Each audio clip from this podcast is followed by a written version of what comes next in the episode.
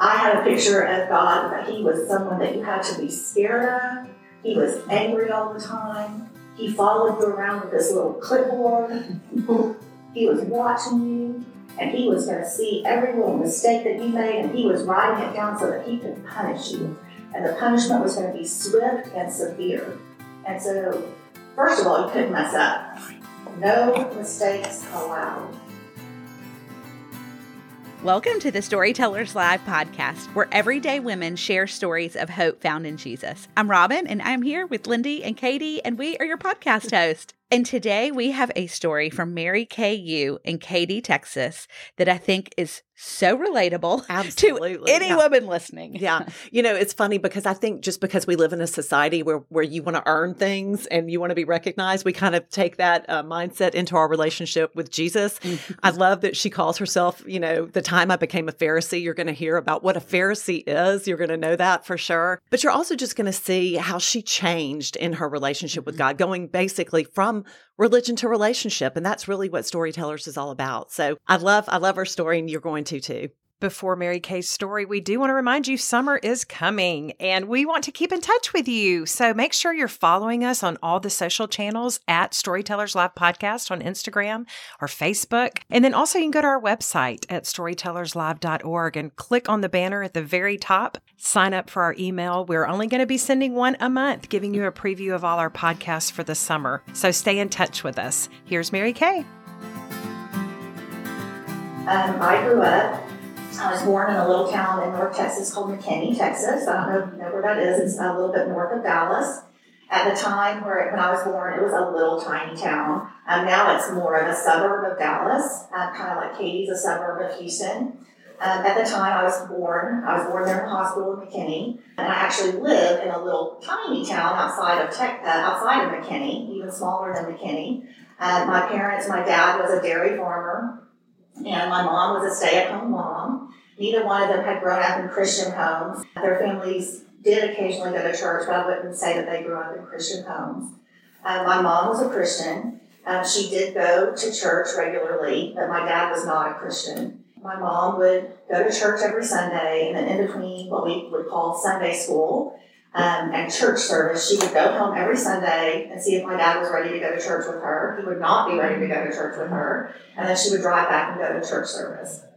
One Sunday, when he was out working on the dairy farm, he hit his head. I don't know how he hit his head. He hit it hard enough that it knocked him out cold. He was unconscious. And when he came to, he thought, I think I'm going to church today. I prefer to think of it as God knocked him silly. and he, he uh, finally got some sense into my dad. And so when my mom got home that day, my dad was dressed and ready to go to church. And he kept going to church. And God saved him.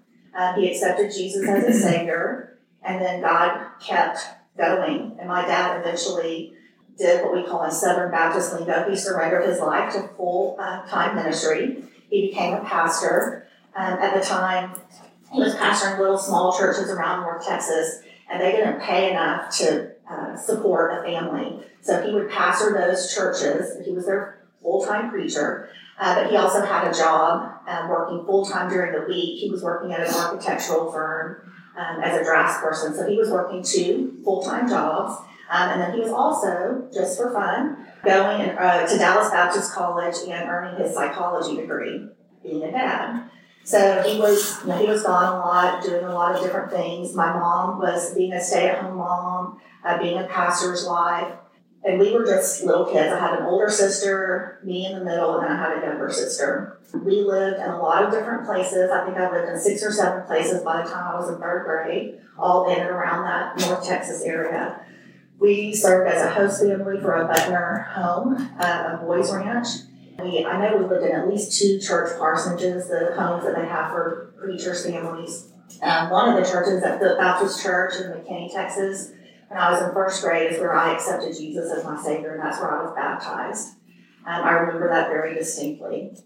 The reason I tell you all of these details is because I want you to know I was raised in a home where we talked about the Bible, we talked about Jesus, we went to church every day the church was open. I went to Girls in Action which was a girls' missionary group. I sometimes had to go to Royal Ambassadors, which was a boys' group because my mom was teaching the boys' group. We did every offering there was, we did every mission project there was, we did everything. From the outside, we were a strong Christian family. But I will tell you, you can grow up in that environment and you can be religious, but you cannot be Christian. You can be religious and not have the faintest clue about the true nature of God. And that's who I was. By the age of eight, nine years old, my concept of who God was was very firmly ingrained in me. And I had two very different pictures. They were kind of opposite ends of the spectrum, but they were totally wrong. One end was that God was a very demanding God. But I had a picture of God that He was someone that you had to be scared of.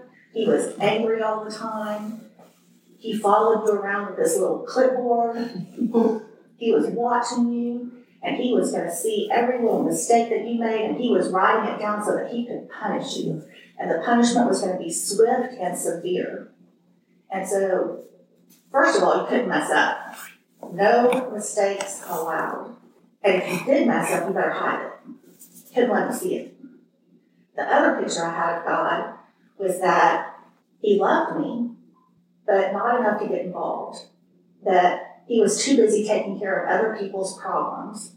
Their problems were bigger, more important, and if I needed him to get involved, I needed it. I needed a pretty urgent problem, or I needed to be pretty special. I needed to earn his love.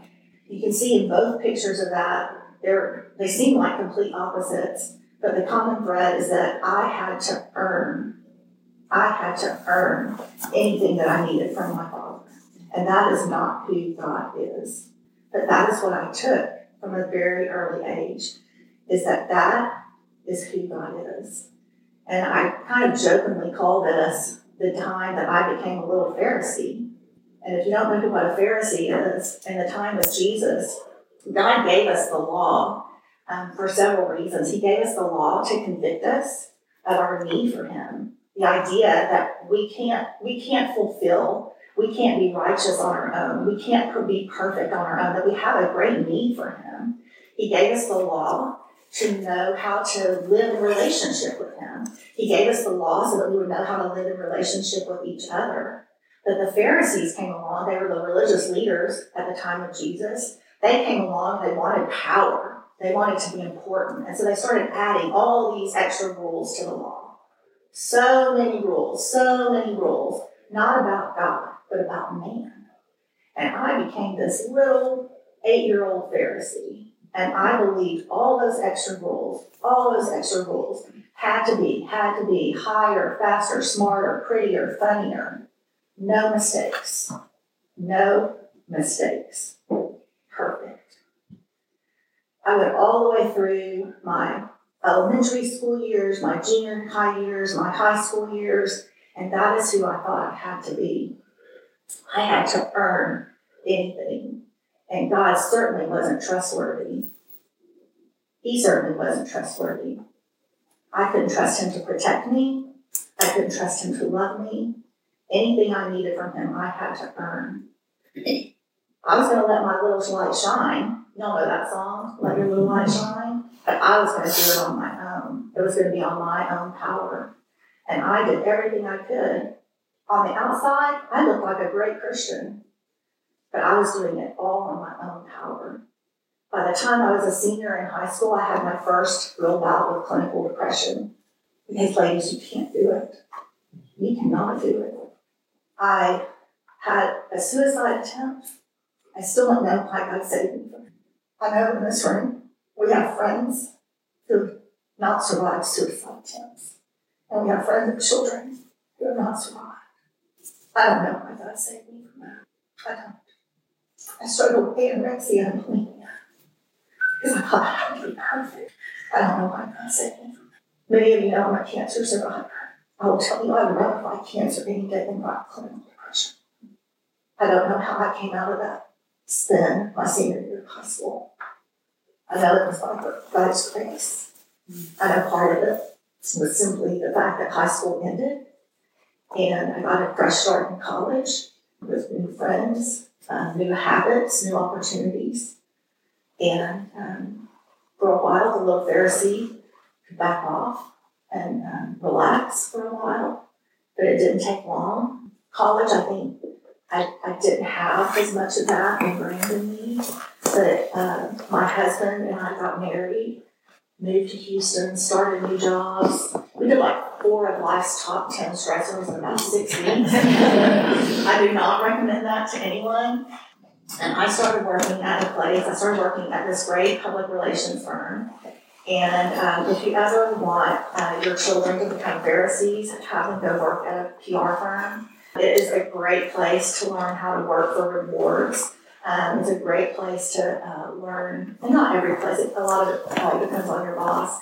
Um, but man, that place was the perfect fit for the little Pharisee. Harder, faster, smarter, prettier, funnier. I was working 80 hours a week, and I got rewarded for it. Promotions, money, uh, glamorous clients, fun things to do. Uh, it was eating my soul. At the same time, we had become members at Second Baptist Church, the Woodway campus. I was doing the same thing at church and being rewarded for it. Get involved, they give you more stuff to do. I know, yeah, right? And you're good at it, you get more stuff. right? I kept telling myself I was doing it for Jesus. I was doing it for the kingdom. I wasn't doing it for him. I was doing it because people were telling me I was good at it. I was doing it all for me. At the age of 27, I found myself in the doctor's office with heart palpitations, not able to breathe, hooked up to an EKG machine. And the doctor said, I think we need to do something about this. My other, my OB-GYN, we wanted to start a family. And she said, there isn't, there's nothing wrong with you except stress. I think, you know, you, you probably need to do something about your job. And so Leeway and I decided that I would quit the job that I was at and um, I would start my own consulting firm where I could control the number of clients that I had, the number of hours that I worked. And that's what we did. And about eight months later, I was pregnant. They were right. Stress had a lot to do with it. Um, also, you know, being home had a lot to do with it. um, and so um, I was home. Eight months later, we were pregnant, had a little girl. Less than a year later, I was pregnant again. I was like, what are you doing? I have, this is not my plan. God's like, well, it's my plan, have two. And um, so we had a little boy, and um, they were 19 months apart. And I'm, I don't even remember the first year of my son's life. I know it happened because I'm in the picture. I'm like, this is crazy. And I'm still trying to run my consulting business. I'm trying to be a full time mom. And I am in full on Pharisee mode because now I'm not just trying to let my little light shine. If you have ever heard the phrase burning the candle at both ends, honey, this is what I was doing. If you have looked that phrase up in the dictionary, this was me. the candle is running out, y'all. And has, did any of y'all watch Lost in Space when you were growing up? But with the robot, and the robot's like, danger, danger. God was being so gracious to me, and He was telling me, He was sending me all these signs like, danger, danger. And I'm like, I got it, I got it, don't worry. No, I did not have it. And that little candle went, boop, and it was out. It was done. And I remember the day that it was done. I worked in the morning. I got Daniel from our nanny, and it was Grace's field day in kindergarten. And it was hot. Whew, it was hot. We were both sweating. I don't think this might be a reason Daniel called me about the toothpaste, but I don't think that Daniel walked by himself on his own two feet until he, was like five years old. I, you know, carried him over to her field day, and we were both sweating. His little faces beet red. And we watch Grace's field day, and we get back in the car, and I'm like, oh my gosh, I have the worst headache. I have the worst headache. So I take some Advil, I try to go to sleep, sleep it off. Two weeks later, I still have that headache. Mm-hmm. Wait till you hear how long I have the headache. My husband convinces me to go to the doctor. They run all these tests, put me on all this medication. Nothing.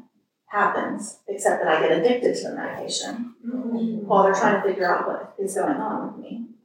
And then I have to get unaddicted to the medication, and months later, I still have the headache, only there's nothing physically wrong with me. Finally, I break out in a rash, and they're like, oh, it's shingles from stress. But now we've started this whole cascade of other things that go wrong with me.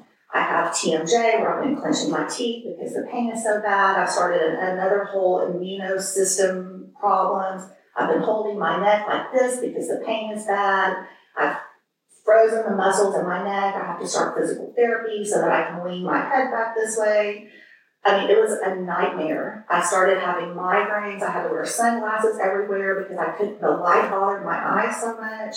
I was having panic attacks. I couldn't drive myself anywhere. I couldn't cook. I couldn't feed my kids. My biggest decision that I could make was am I going to lay in bed all day or am I going to lay on the sofa all day? Success for me was brushing my teeth. So the little Pharisee who had to earn everything could not do anything. Nothing. I had to rely on everyone else to do everything in my life.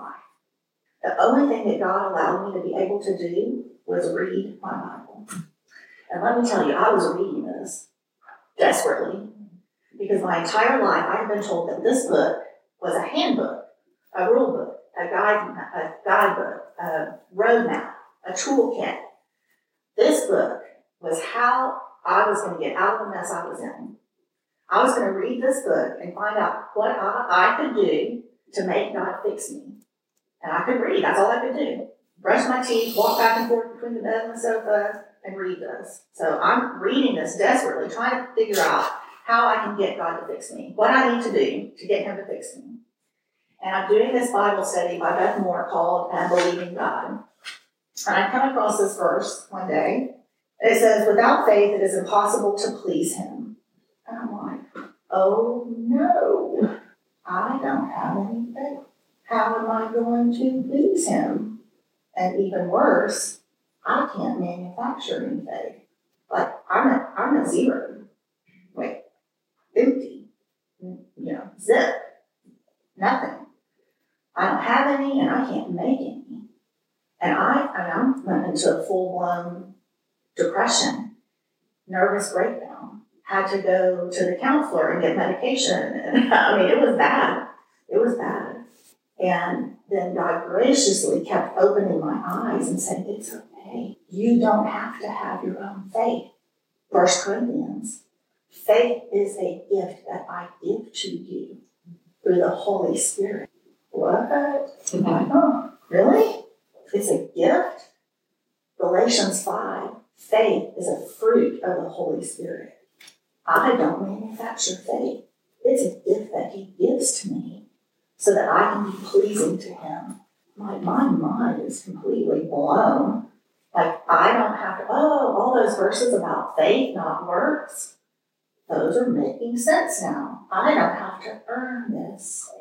And then I had tried to memorize Romans 4 before in another Bible study, and I could not for the life of me. I am I have like a almost a photographic memory. I can memorize anything. In like junior high, we had to memorize the Gettysburg Address. I memorized it in like six minutes, oh, and went and memorized it. And my history teacher was like shaming everyone.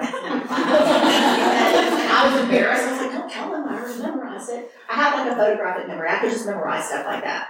Okay, I could not memorize Romans 4 because it didn't make any sense to me. And then I was like, Romans 4, all right, oh my gosh, I get it now. It says that uh, Abraham trusted God and God credited it to him as righteousness. I was like, that doesn't make any sense. And I was like, oh my gosh, so you are following me around with a clipboard. but you're not writing down all the times I mess up so you can punish me. You're writing down all the times I trust you so that you can reward me. You are not who I thought you were. And I had that headache from 2005 to 2011. Constantly. 24 hours a day, seven days a week. People would be like, my friends who knew that I had the headache, they would be like the man on the the cellular commercial would be like, Do you have a headache now? Do you have a headache now? Do you have-" I'm like, Yes, I always have a headache. Um, but he used that time to pour out grace and love and mercy. There were so many things that I could not do for myself, and he was so generous to me, y'all. Um, there were days, there was a whole stretch of days where I didn't have anyone who could drive my kids, and the only way that they could get home from school was walk. And I'm like, if it rains, I can't go pick them up. We have a drought. And I'm like, is this of my headache?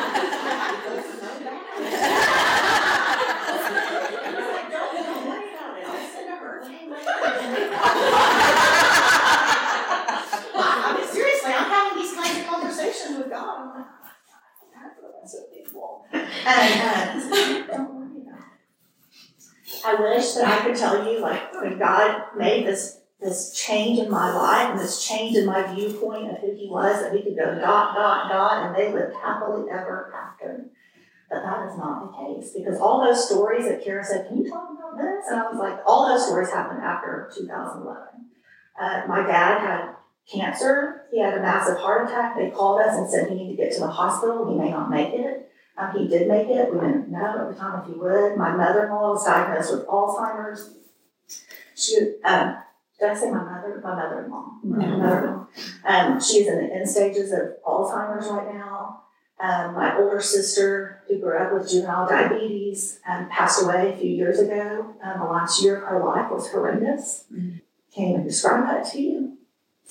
Um, most of y'all know I'm a cancer survivor. Hooray! The headache ended, and like a year later, I was diagnosed with cancer. Um, had a double mastectomy, chemo. Um, I had like five surgeries in seven months. And while we were in the midst of that, um, my husband's former business partner basically tried to swindle us out of the business. Um, and we were going through a lot of legal things while I was going through chemo. Um, my husband, while we were, you know, all this money was going out to medical bills. My husband was not getting paid. We had to freeze the assets of the company. Um, he didn't get paid for a year and a half. We had to empty out all of our savings accounts, our retirement account. We had to do a second mortgage on our home. Um, and it ended with us having to shut that business down and start over a new company. Um, and we eventually had to sell our house, the one here in Seven Meadows. Crazy, crazy stuff, y'all. But all blessings because they came through God's hand. And I knew that they came through God's hand. And I knew that I could trust Him to handle it. The place that He has us right now, um, I've been talking to some of you guys about it today. We're moving to Dallas. Some of you guys already know that. Our company that we had to start over again has grown enough that we are able to open a second office in Dallas. Uh, my husband is the one who's going to run that office.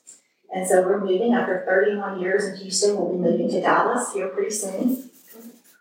Mm-hmm. That's all God. I'm not gonna lie, I'm a little panicky about getting the house ready to sell.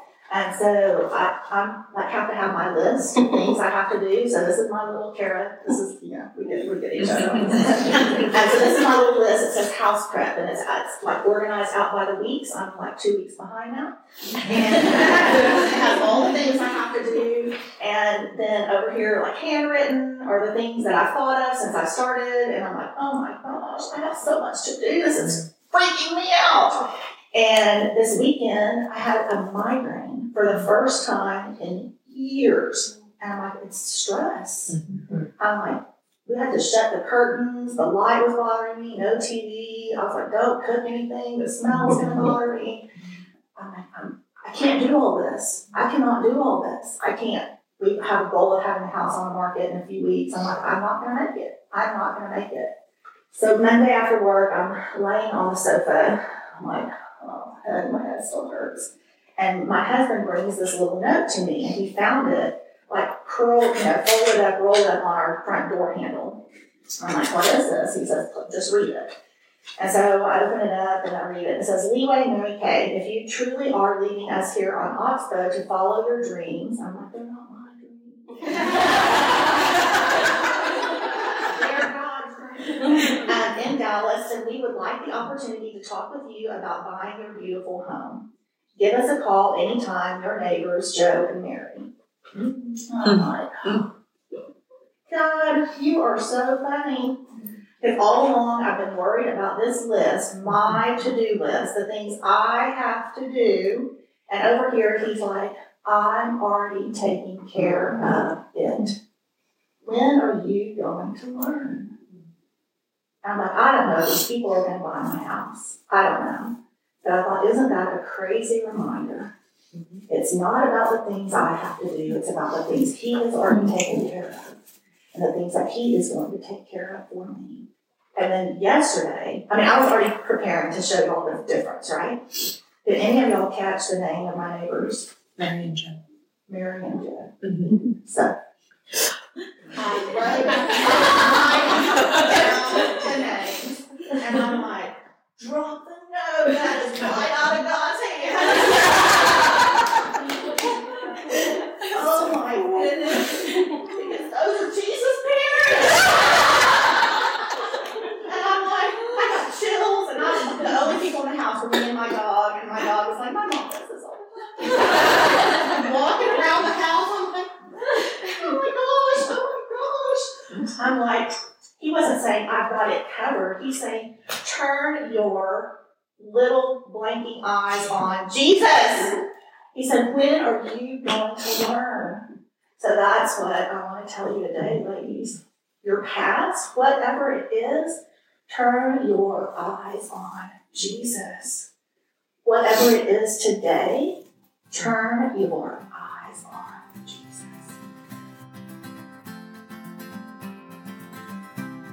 I love that Mary Kay ended with Turn Your Eyes Upon Jesus, which is personally one of my favorite hymns of all time. And just no matter what comes at you, you know, before she started recording, she actually said, I've got a lot of different stories, and man, does she. Right. I mean, just everything that she experienced. But but I think I related most to her growing up in quote the good Baptist mm-hmm. home. Yes, I too went to Girls in Action. I can talk about it. I can talk I. about Royal Yes. Ambassadors. We know these things.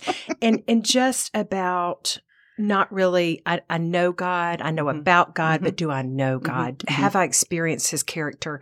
Do I know him? At storytellers, you know, we talk about moving women from religion to mm-hmm. relationship. That's one of our values. And so I love just seeing Mary Kay evolve to truly having a faith of her own. You know, I think it's so easy when you know about God. You you've read the books, you've read the Bible, you've grown up knowing all about him. It's so easy to fall into this trap of well then this is all there is and then I'm I'm carrying the rest of this all by myself. Mm-hmm. Now it's up to me. I know all about him and like you just said, at her transformation from knowing about God to knowing God was so profound. I think, you know, she mentioned the Beth Moore Bible study that honestly, I think we've had several storytellers talk so, about that I Bible so, study. I know I was one that spoke about it. In that Bible study, you know, Beth Moore just takes this concept of do you believe in God? Or do you believe God? And there's such a difference there. We can all day long believe in God, but when it comes to our life choices and our decisions and how we're reacting, it's are we believing God in this situation? Another thing that Mary Kay spoke about too is that I can so relate to is, you know, life is not about seeing what you've done for God. So mm-hmm. often we just think, I said at the beginning of the story, we just want to achieve for Him. We need to earn His favor. And it's really more about sitting back and looking and seeing what God has done for us. And it's in the remembering of what God has done for us that we see Him in our present. And as women, we've talked about this before the treadmill of performance. I have to perform for mm-hmm. God. And I really thought it was interesting that her mindset, and again, we could talk personality all day long, Enneagram, etc., oh. but no mistakes allowed. Mm-hmm. Like if I, I got to earn it, I got to earn it. Got to work hard. Got to work gotta hard. It is up to me. burn the candle at both ends. Yes, Honestly, that's how I viewed God mm-hmm. all Mhm. throughout my teens and my 20s. And it's mm-hmm. why I didn't want a relationship with him. That's right. Because I was like, gosh, I, I can never earn your favor because I can never be good enough. Mm-hmm. And then it was like, you know, the age of 32, God showed me who he really was. And that's what he did with Mary Kay in her story as well. Absolutely. Because you try and try and do all the right things and you work so hard, you get sick. Yes. She talks Yes. about that. She worked herself into migraines and being on the couch and depression and illness. From you, that's what your body does. That's right. When you work so hard and you don't give anything up, achieving and striving. We, we just- underestimate the link between our physical health and our spiritual mm-hmm. health, but Yes. there's definitely one. Yeah. You know, I, th- I just think as women, that's that her whole story is so applicable. You may not have pushed that hard, you may not have strived that hard, but you might. Um, but I think we could all see bits and pieces of our lives in Mary Kay's story. So I'm so thankful that she was willing to share and just be so honest and vulnerable about about all that she walked through. One of the things that stuck out to us as a team that we've talked about was when Mary Kay said that faith is a gift that the Lord gives, that God gives through the Holy Spirit. And so I just challenge all of us today, even the three of us sitting at mm-hmm. this table, to take that faith as a gift and to release all the, the striving and the doing. Just release that and let the Lord walk us through this. So, thank you so much for listening today. We hope that you have loved her story, that there's one part that just really has stuck with you that you'll be able throughout the rest of this week to think back on and reflect on. Have a great week, and we will talk to you next time. Bye. Bye.